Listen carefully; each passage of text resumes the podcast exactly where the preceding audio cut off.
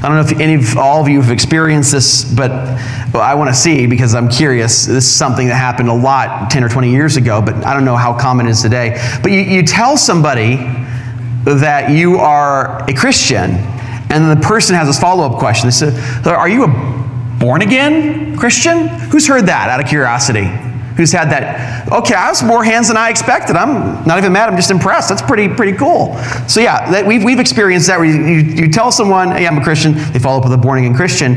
And usually when they ask that question specifically, what, what they, they have a very unique idea of what a born again Christian is. And usually, if I'm being honest with you, it's somebody who is like, they, they view a born again Christian as like this overly emotional religious fanatic kind of thing, akin to like a, an emotional fundamentalist.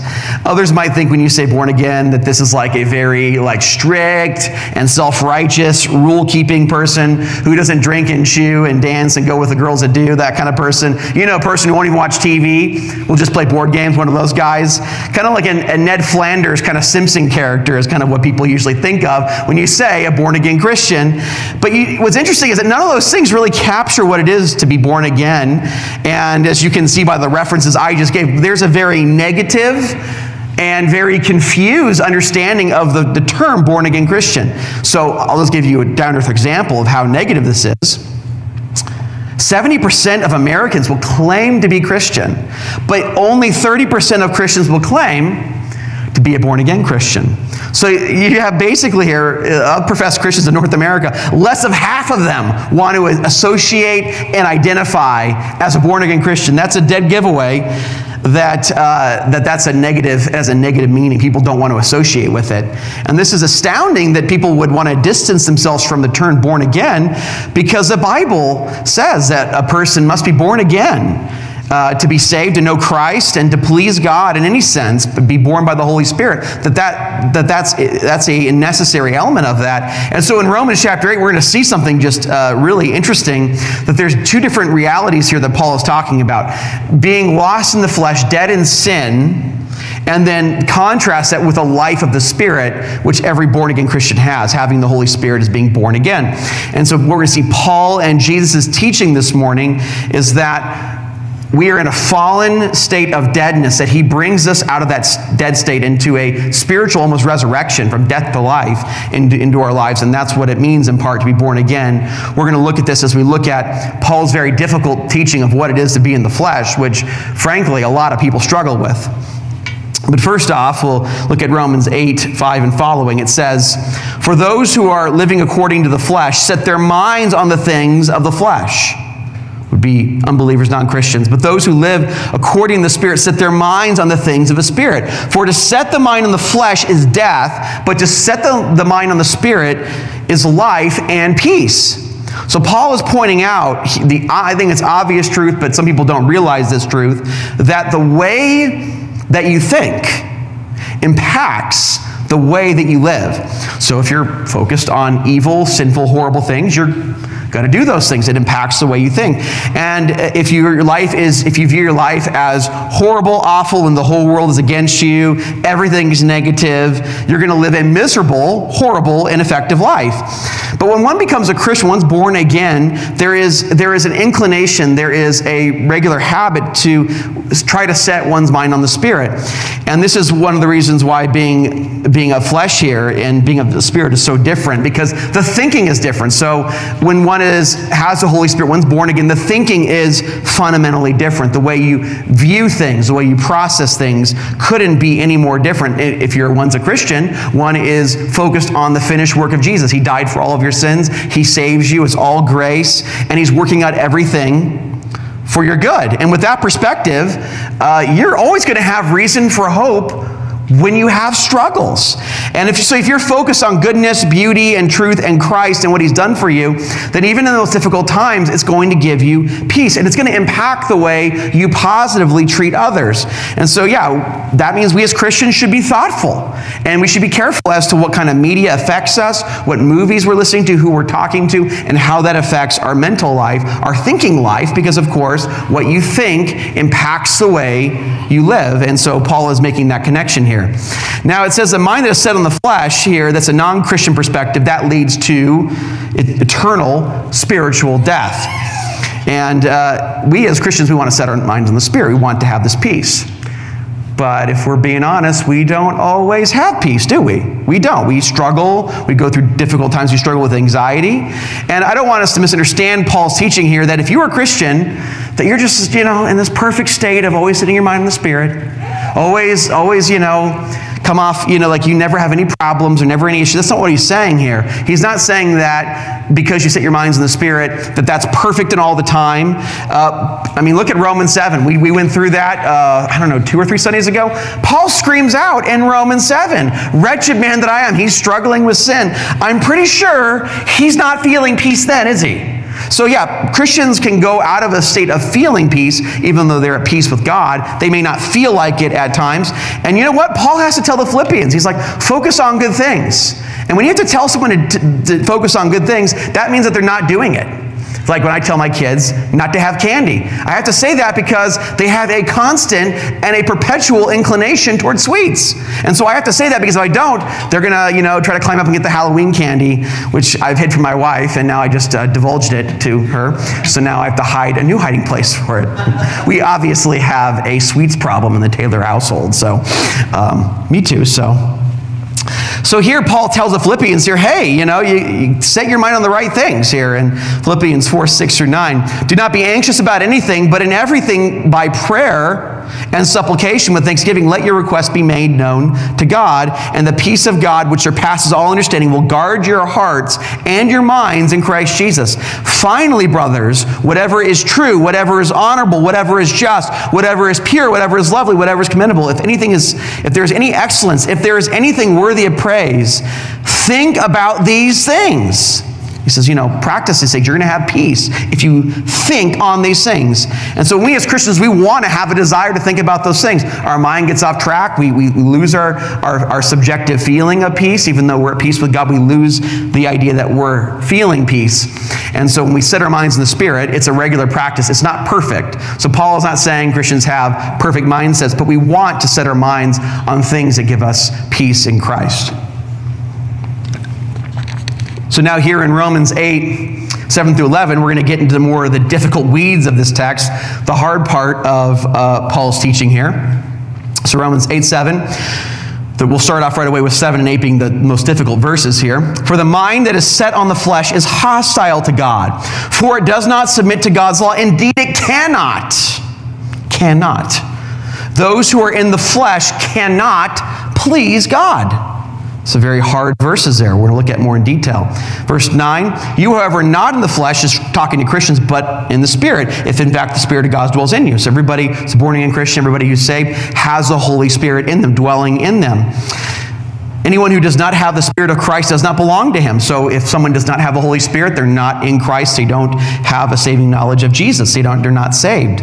But if Christ is in you, although the body is dead because of sin, so Adam's fall and our sin brought corruption to the human race, and so we all die physically, though we, as it says, the Spirit is life because of righteousness. We have a, a hope of immediately going to the presence of Christ, and of course, the resurrection, which he says in the next verse if the Spirit of him who raised Jesus from the the dead dwells in you.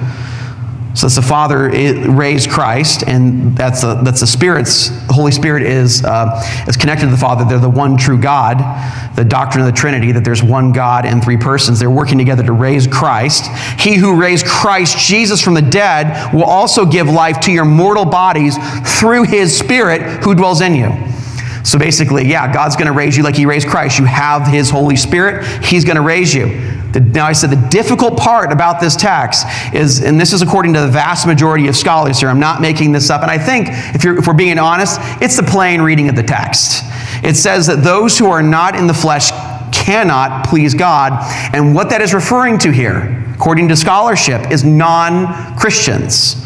Now, that's difficult verse to wrap your head around. If you're thinking about it, I mean, I, I even have some Christian friends who really struggle with this part of the Bible. Uh, and they, and it's, it's, you're talking to a, a friend or a family member who's interested in Christianity, and you're trying to explain why it says here that, that non Christians cannot please God. It's, it's difficult to understand um, what's going on here. It's like, well, that seems weird that, that Paul would say this at first. Now, there is one thing I want to clarify to help understand here, just give us a grasp on this. Paul is not saying that non Christians cannot do good things in general. I mean, that just flies, you know, you know, just in the face of reality. If we were to say that, he's not saying like, oh yeah, no, you know, uh, nice people that are non Christians, like yeah, they don't do any good. I mean, we we know of non Christians who are very kind and sweet and caring altogether, and some of them might even act nicer than even professed Christians. And we're like, oh my goodness, how can you say non Christians can do no good? I mean, we, I'm sure there's, you know, an atheist grandma or a, a non Christian grandma somewhere that bakes cookies for the neighborhood, right? I see celebrities uh, who, uh, you know, they have a considerable amount of money and they give their money to humanitarian, you know, uh, problems in the world and they, they show that they care about people. So, yeah, we're not saying that, yeah, non Christians don't do any good. They do good for society, they help in society society. Uh, there's, there's been some great presidents in the past who are not Christian who, who were, were great for society. I'm not, I'm not saying that, okay, yeah, all non Christians, they don't do good, because that's not true. But what, what he is saying here, we want to be specific because I have friends and family that are not Christian. They're great people, they're, they're kind to me. I have great relationships with them, and they're just terrific. But what he's saying is something very, very, very specific. He's saying they do not do regards with, as relates to God. They do not do any spiritual good. We have to be clear on that. And this still bothers people. I, I realize the, the worry. This is, and I remember my grandfather, who's now passed, he was an agnostic, wasn't sure. I, I'm very hopeful that he trusted in Christ before he died, but he was a college professor, very intellectual guy, and he would always challenge me on my Christian views and would always, you know, provide great, you know, dialogue and food for thought for me. And he heard that I held this view and he confronted me on it. He talked to me about it. He said, you know, how can you say that I can do no spiritual good? How can you say a person can't do a good work before God? That's that doesn't seem right. That seems weird that you would think that. So, well, you know, Grandpa, do you think uh, on the Christian view, is, is God the greatest good? And he's like, yeah, that's obvious. He's a pretty reasonable guy. He's like, yeah, God is, on the Christian view, the greatest good. He is the highest and greatest good, the definition of goodness itself. And so, if God is the greatest maximal good, and nothing that a person does, say someone who doesn't trust in him or believes him or rejects him, they're not doing things for him because they either you know, say they don't believe in him or they reject him or whatever it is. They're not doing anything in their life for the highest and greatest good. And so I said, okay, well, you know, if that's true, if you're granting that, then how can anything you do be ultimately spiritually good before the greatest good when everything in your life is not done for that? It's done for something else, maybe a need to feel like we're helping people or a need to, to, to, feel something else. And this is especially true when you consider that God is perfect and his standard is not imperfection because he's a perfect being, his standard is perfection. So why would God accept an action done for him that is not, is not done for him, done maybe even against him in many cases? Uh, how could he accept that as good? And he sat there for a while and thought about it, and he seemed to find my response satisfactory, and I hope you guys do too. And so, but the, re- the reason why, though, ultimately why they cannot do spiritually good, as I kind of tipped it off, is their heart is not geared towards God. Their heart is not right. It is in rebellion, according to Romans chapter 1. It's in rebellion against God, so they can do no spiritual good. And I think that Tim Keller gives a very clear and apt example of this when he says, and he writes in his commentary in Romans 8, he says, a man in a rebel army may look after his comrades, right? So he's caring for people in his army. He shows love and admiration for them. He may keep his uniform smart. That's he's keeping it clean. You know, he's showing that he's meticulous in following things for this rebel army and so on. Those are good, but they are done in hostility to the rightful ruler. You would never expect that ruler to hear of this rebel's conscientiousness or gener- generosity and be pleased by his conduct of rebellion, in rebellion.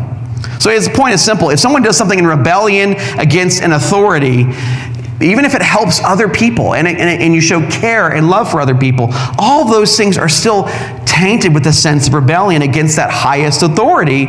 And so that highest authority would never be like, oh, that's terrific. You're rebelling against me. I'm so glad. You know, it's like a, it's like, it's like a son who's angry at his dad and he does everything in his life to try to get his dad back. And even though he, he and by, by that, he's like, I'm going to try to live a really good life to, to try to show I'm better than my dad. His dad would never be like, oh, thank you for doing that. That's so sweet that you're, no, he'd be like, that's messed up, you know?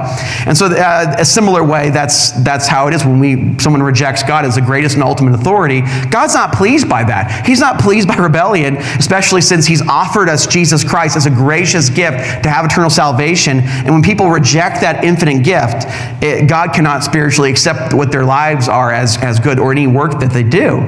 Now, that's not the only difficult part of Romans 8. We got more going on here. Another challenging part is when we read God, God's word carefully. This pops off at us here in Romans 8 8. It really comes out if we look at the words very carefully. Romans 8 8 says, Those who are in the flesh cannot please God. That's a tough one there. Notice he says that non Christians do not just, they, not that they don't, you know, they, they do not please God, but he actually says they cannot, cannot please God. So then, how does anyone move from this state of being in the flesh and then transfer over to this realm of the Spirit here where the Holy Spirit dwells in you if they can't please God? Um, Paul put it elsewhere in Ephesians 2. He says, Non Christians, those who are in the flesh, that they're spiritually dead. They're incapable of doing any spiritual good. And so people are like, okay, you know, they don't consider what Paul is saying here and say, say well, yeah, well, the way they get out of in this state of death and flesh is they got to believe in Jesus. They got to trust in Jesus, and then they'll go into this life of the Spirit. But let me ask you a question. Is trusting in Jesus, is believing upon Christ as your Savior, is that spiritually pleasing to God? Yeah, it is. It seems like it would be that trusting in Jesus Christ, that would be spiritually pleasing to God, right? And having faith in Christ, placing your faith in God in Christ, that would be a spiritually pleasing thing to do. But see, according to Romans 8 8, it says those who are in the flesh, they're not able to do that. They are not able to do anything that is pleasing to God. They lack the ability to do that. They cannot have faith because that would be pleasing to God, and they are in the flesh. They cannot do any spiritual good. And having faith in Jesus is something that is. And so they're unable to do that. And so the question is okay, my goodness, how does anybody get saved? How does this happen? You know, if they can't, they're not able, they're in this state of spiritual deadness, they're not even able to, to obey God or do any spiritual good. How can these people be saved? And Jesus responds to this question very similarly in Matthew 19, 23 through 26. He says in Matthew 19, 23, 26, and Jesus said to the disciples, Truly I say to you, only with difficulty will a rich person enter the kingdom of heaven. Again, I tell you, it is easier for a camel to go through the eye of a needle than for a rich person to enter the kingdom of God. People try to say, oh, the eye of a needle is something, you know, in the Near East where camels would. No, that's not true. It just literally means a camel, like a, like a large beast going through a tiny eye of a needle. That's literally what he is saying. And so when the disciples heard this, they were greatly astonished and say, uh, as we're saying right here, like, oh my gosh, who can be saved? But Jesus looked at them and said, with man, this is impossible it's not possible. But with God, all things are possible. So, salvation with just man alone, whether it's the person's obsessed with riches, whether the person's obsessed with power or fame, whatever it is, it doesn't matter what it is. A man by himself cannot be saved. It's as hard as passing a large beast like a camel through the eye of a needle, which is to say, it's totally physically impossible. No one's able to put a camel through the eye of a needle. If you do, I have a bridge to sell you. It's not going to happen at all. And so, the only way for a person to be saved is through the power of God, through the work of the Holy Spirit. This is what's called being born again by the Holy Spirit. God has to do something because we in ourselves are completely incapable to have the, the change from flesh to spirit. Because as Jesus is going to teach here in John 3, uh, 3 through 8, that which is flesh is flesh. It only produces more flesh. But you have to be, that which is spirit produces spiritual good. And so there has to be a transformation where God comes in there and changes everything. A, a dead person cannot resuscitate himself. Something has to come in outside of him to give him life. And this is what John 3 3 through 8 says about this, about being born again. Jesus answered him, Truly, truly, I say to you, unless one is born again, he cannot see the kingdom of God. Nicodemus, who's a very you know, wise uh, religious leader, said to him, How can a man be born when he is old? Can he enter the second time into his mother's womb and be born? Jesus answered him, Truly, truly, I say to you, unless one is born of water and spirit, and water there being a reference to Ezekiel and the cleansing of the heart of water, he cannot enter the kingdom of God. That which is born of flesh is flesh. Flesh only brings more flesh and that which is born of spirit is spirit. Do not marvel that I said to you, You must be born again. The wind blows where it wishes, and you hear its sound, but you do not know where it comes from or where it goes. So is everyone who is born of the Holy Spirit. Like the wind, we can't predict who's going to be saved next. That's, that's, that's God's Holy Spirit power to make something from flesh into spirit so that God can spiritually work. So we have to ask this, this fundamental question. Why does Jesus use the language of being born again. He also, Paul calls it a new creation. He uses this language. Why does he use the language of being born again? Well, what did you guys have to do with your physical birth? Did you have to work really hard to get born? I think I'm with all of you when I, I, I can say I don't even remember it. I think that's pretty true. Uh, so yeah, we our, our mothers had a lot, a lot of pain to, uh, to, to, to birth us, but I really didn't have anything to do with it. And so, yeah, that's, that's why Jesus uses this metaphor, because with regard to our physical birth, like our spiritual birth, we don't, we don't have a lot of effort or, or contribution to that. It's God who makes us born again. It's the Holy Spirit that makes us born again. And there's a confusion out there with some Christians about being born again. One of the misunderstandings is that you have to go through a checklist. You have to go through certain rules or there's steps or things you got to do to get born again. So there's a how to manual that a Christian guy wrote on how to get born again. It's actually a very popular Bible teacher, and the title of the book is, Yeah, How to Be Born Again. And according to this person in this book, this is how you become born again. How do we become born again? By repenting of sin. That means we are willing to change our way of living. Now, the problem with that is that repenting of sin and being willing to change your life, those things are spiritually pleasing to God. But Romans 8 8 has just kind of smacked us in the face and said, if you're in the flesh, you cannot please God. So you see, the problem here is that there can be no guide to being born again. A spiritual dead person cannot resuscitate themselves. They are in the flesh, they are unable. Now, it is certainly true that a born again person will trust in Christ. They will repent. They will be wanting to live and change their lives. But you see, that doesn't make somebody born again. Like, what's going on? Here's the difference it's a result of already being born again. So faith and repentance comes as a result of God changing you from the inside out. And you are dead and completely unable in the flesh of your sin. And then God comes to take that flesh and brings the Holy Spirit and brings you from death to life. And this happens in a single moment. It's not like, oh, I'm born, you know, I'm born again. I'm just like chilling out, and like 30 years later, I'm like, I believe. You know, no. It's an instantaneous moment where God works in our heart and we trust in Christ as soon as we're born again. Uh, this is how the late uh, theologian R.C. Sproul put it We do not believe in order to be born again, we are born again in order that we may believe. And that's hard for us to hear as hardworking Americans. You know, the only thing we hate more than someone telling us to do something is someone telling us there's nothing you can do to save yourself. We don't like that. And so, you know, Jesus uh, and Paul come along and says that, no, that's not true. You can't save yourself. There's actually literally nothing you can do to make yourself born again. And we're like, man, that's tough. You know, because people think that Christianity is all about good people getting better and better every day. But Christianity is not about that. Christianity is about God taking dead people and making them alive. It's not about a moral uh, a reformation, it's about a moral resurrection from death to life. That's what Christianity is all about. And so there is no such thing as a person being a Christian and not being born again. If you trust in Jesus Christ this morning, then you are already born again. The problem people have, and I, and I totally understand this, totally get this, is you hear this teaching, you're like, okay, wait a minute, if that's true, there's nothing I can do to be born again, then uh, I shouldn't even do anything. Because, you know, I, I can't.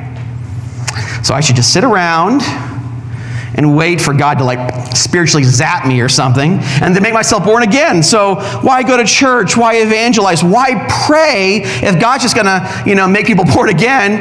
And if, if it is based on what God does, then why even try? Why even do anything at all? You know?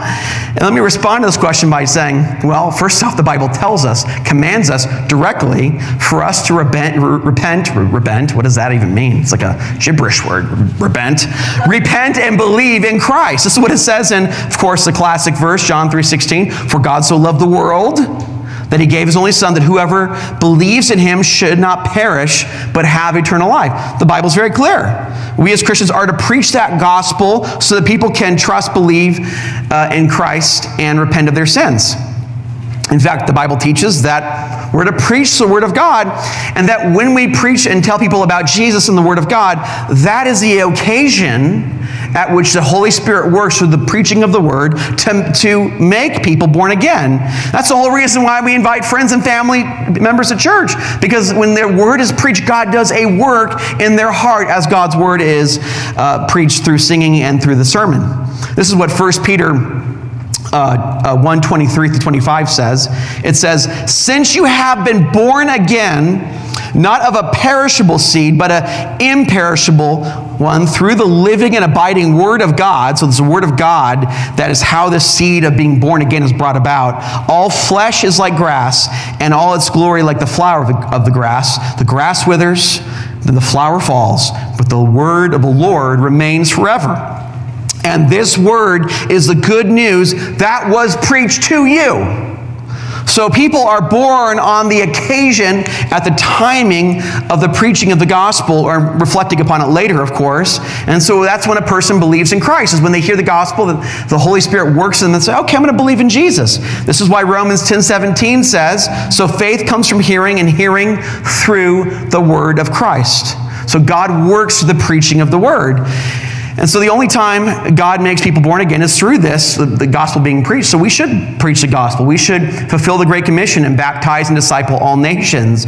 You know, it's not, you know, suggesting a spiritual passivity here, you know. So the fact that it's a work of God doesn't mean we like, you know, twiddle our thumbs. I'm not going to do anything. I'm just going to stay home or something like that. No, the Bible says that, that we should be active at preaching the word of God, telling people that they should trust in Christ. It doesn't justify being spiritually passive. We are to pray to God and we are to pray for friends and family members to come to Christ. And by the way, that assumes that God has the power to save, because if, if, salvation were outside of God's power, then why would we pray to God? That assumes that God has, He's sovereign in salvation, and that we are to pray to Him to work in people's lives. That's why we pray. And so it, it actually, this makes us spiritually active. We pray for people, for God to work in their lives. We tell people about Jesus. We invite them to church. Um, and so we, are, we as Christians, this tells us to be active here in telling people to trust in Christ.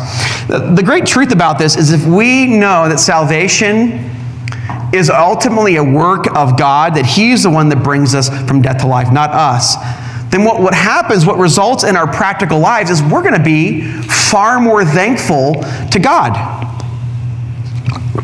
Let me give you a down to earth example as to why this is. So, say you go to the doctor which for me, um, I'm like a, a, rebel when it comes to doctor. I go like, if I could, I would go like once every 10 years. Because every time I go, I get bad news. I don't want to hear it. it's like trying to escape. My doctor like will try to cut off my prescription, so I, so I have to go back in to the doctor. It's the only way they're going to wrangle me.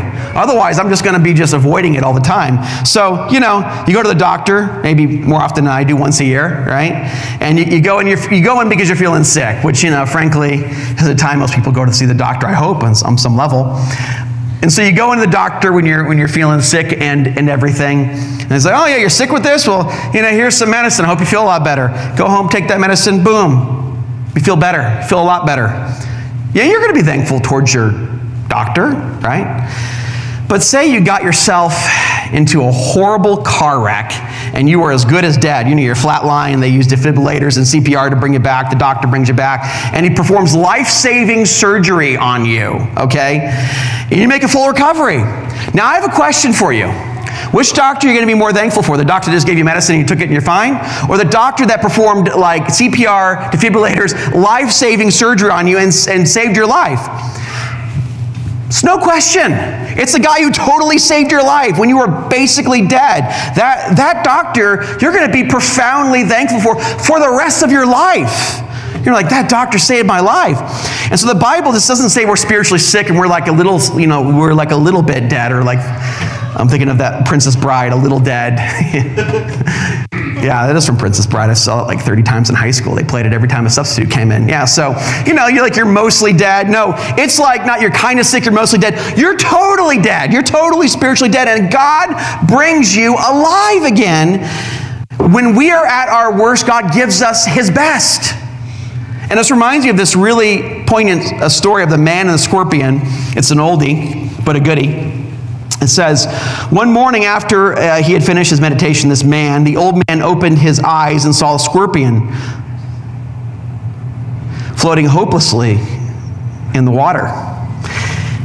As the scorpion was washed and closer to the tree, the old man quickly stretched himself out on one of the long roots that branched out into the river and reached out to rescue the drowning creature. As soon as he touched it, the scorpion stung him. Instinctively, the man drew his hand back. A minute later, after he'd regained, regained his balance and composure, he stretched out again on the roots to save that scorpion. This time, the scorpion stung him so badly with its poisonous tail that his hand becomes swollen and bloody and his face contorted with pain. At that moment, a passerby saw the old man stretched out on the roots, struggling with a scorpion, and shouted, Hey, you stupid old man, what's wrong with you? Only a fool would risk his life for the sake of an ugly, evil creature. Don't you know that you could kill yourself trying to save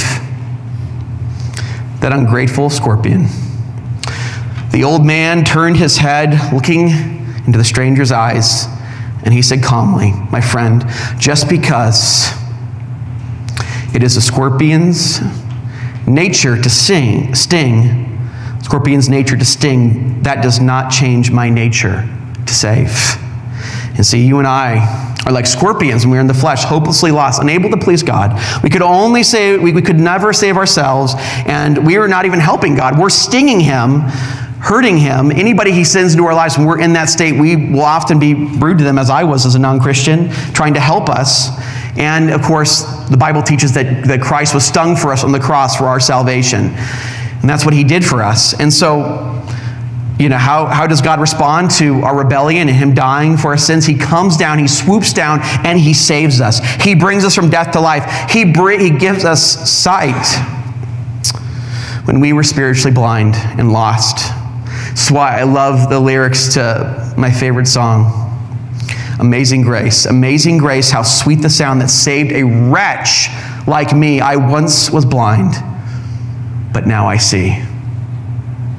I did not cure my spiritual blindness. That was God who did that, that God and God alone. We would never believe in Christ. We would never see that it was even the right thing to do if it were not for the grace of God. But it is, it is worse than that. We would not even open our hearts and our minds to even hear the gospel if it were not for the mercy and the grace of God. If it were not from God bringing us to be born again, we would never hear the message of the gospel and come to Him. This is how it is uh, put in Acts 16 14 with opening of the heart here, having this happen. One who heard us was a woman named Lydia from the city of Thyatira, a seller of purple goods, who was a worshiper of God. The Lord opened her heart. She didn't do it on her own. She couldn't. She's, if she were on her own, she'd be in the flesh. She could not please God. But the Lord opened her heart to pay attention to what was said by Paul. And I absolutely love the, the story of Lydia in the Bible because it reminds me of me. Before I was born again, before I was saved, I went to church a bunch of times growing up, tons of times. I could remember going there, and uh, I hated going to church so much, more than anything. I would, I would hope and I would pray to a God I was in rebellion against that I wouldn't go to church. You know, you sit in the bed and you wait till like it's like 11. You know, there's no way it's 11 o'clock that you're going to church. Your parents are were, were sleeping in, right? So I would hope for that because I hate going to church. I hated going to church so much. I would go, but when I did go, I hated everything about it. I hated. I would like want to run off to the bathroom. I hated it so much every single time. I hated what the preacher said, and it wasn't wasn't that like I was like cognitively unable to understand what he was saying. It was so much as that like to pay attention to any word that that guy said would just be death to me. I hated it so much. I did everything in, in my power to avoid hearing and processing the word of God. I hated the Bible. I did not like it. It made me feel weird and bad, and I just wanted to avoid it. And I went to church and I did religious things because in my mind that's what a good person did.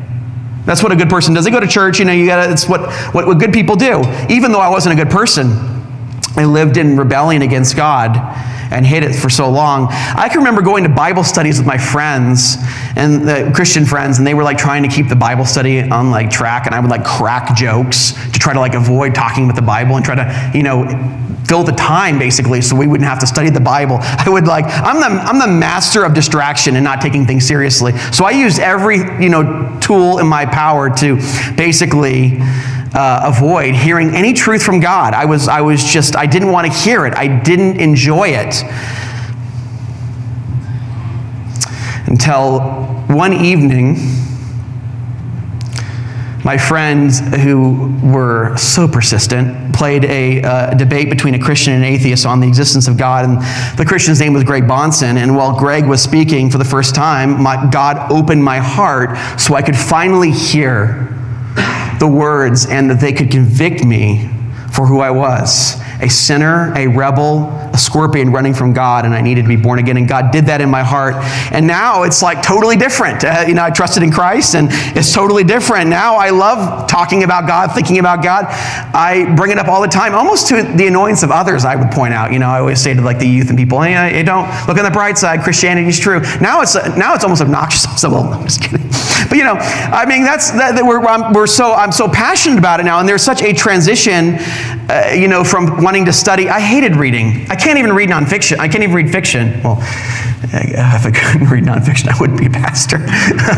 so, no, I can't even read fiction to this day. I, I, can't stand reading, but I love reading the Bible, and I was very, I, I, would, I would avoid school. I was a class clown, and I would, I would hate studying and reading at all costs, but now I love reading the Bible. I love studying it and thinking about it. I, I do it for a living. That's what I do every, every day, pretty much.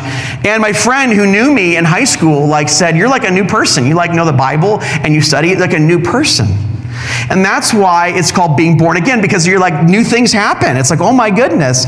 Just to give you an example, um, a few years ago, I got a message from my old friends from grade school and high school. He knew me, and I was always screwing off in class and trying to blame it on my ADD so that we get a free pass from the teachers. I was a master at that. And so I, me and, me and this guy would just constantly distract the teacher so we couldn't learn anything, really, is what we did. Kids, don't follow my example, okay? I was a bad kid, okay? So, and, and so I, this, this guy messages me, and he's like, so, hey, Nate, where you at? You know, Facebook, you know, it's a way to connect with your high school friends. It's not always fun, but it happens, right? And so, yeah, and so he messaged me. He said, What are you doing, Nate? What are you doing for a living? Where are you at? Well, I'm in Utah. I'm a pastor. He's like, There is no way you're a pastor. You, of all people, a pastor? You're the, you're the, you were the biggest screw off in the world. How could you be a pastor? And see, that's what it is. It's like you, you have a dramatic change where, you know, things are so, so different, especially if you were, you know, if you were not always a Christian. You, you have this dramatic change where you, you're thinking and way you view things, the mindset on the spirit, is just totally different from how it was before. And so that is why it's called a new creation, being born again, because your perspective is different, your focus is different. And if right now, as I'm speaking, you've trusted in Christ as your Lord and Savior, and you Savior, and you want to change your life, you want God to work in your life, and you want God to, to be with you and have a relationship with Christ, then come to me and Johnny afterwards, and we would love to talk with you, pray with you, and, and see how God can help you take the next steps in following Jesus Christ. So let's, let's pray that God would work in our hearts to know Him and to love Him better.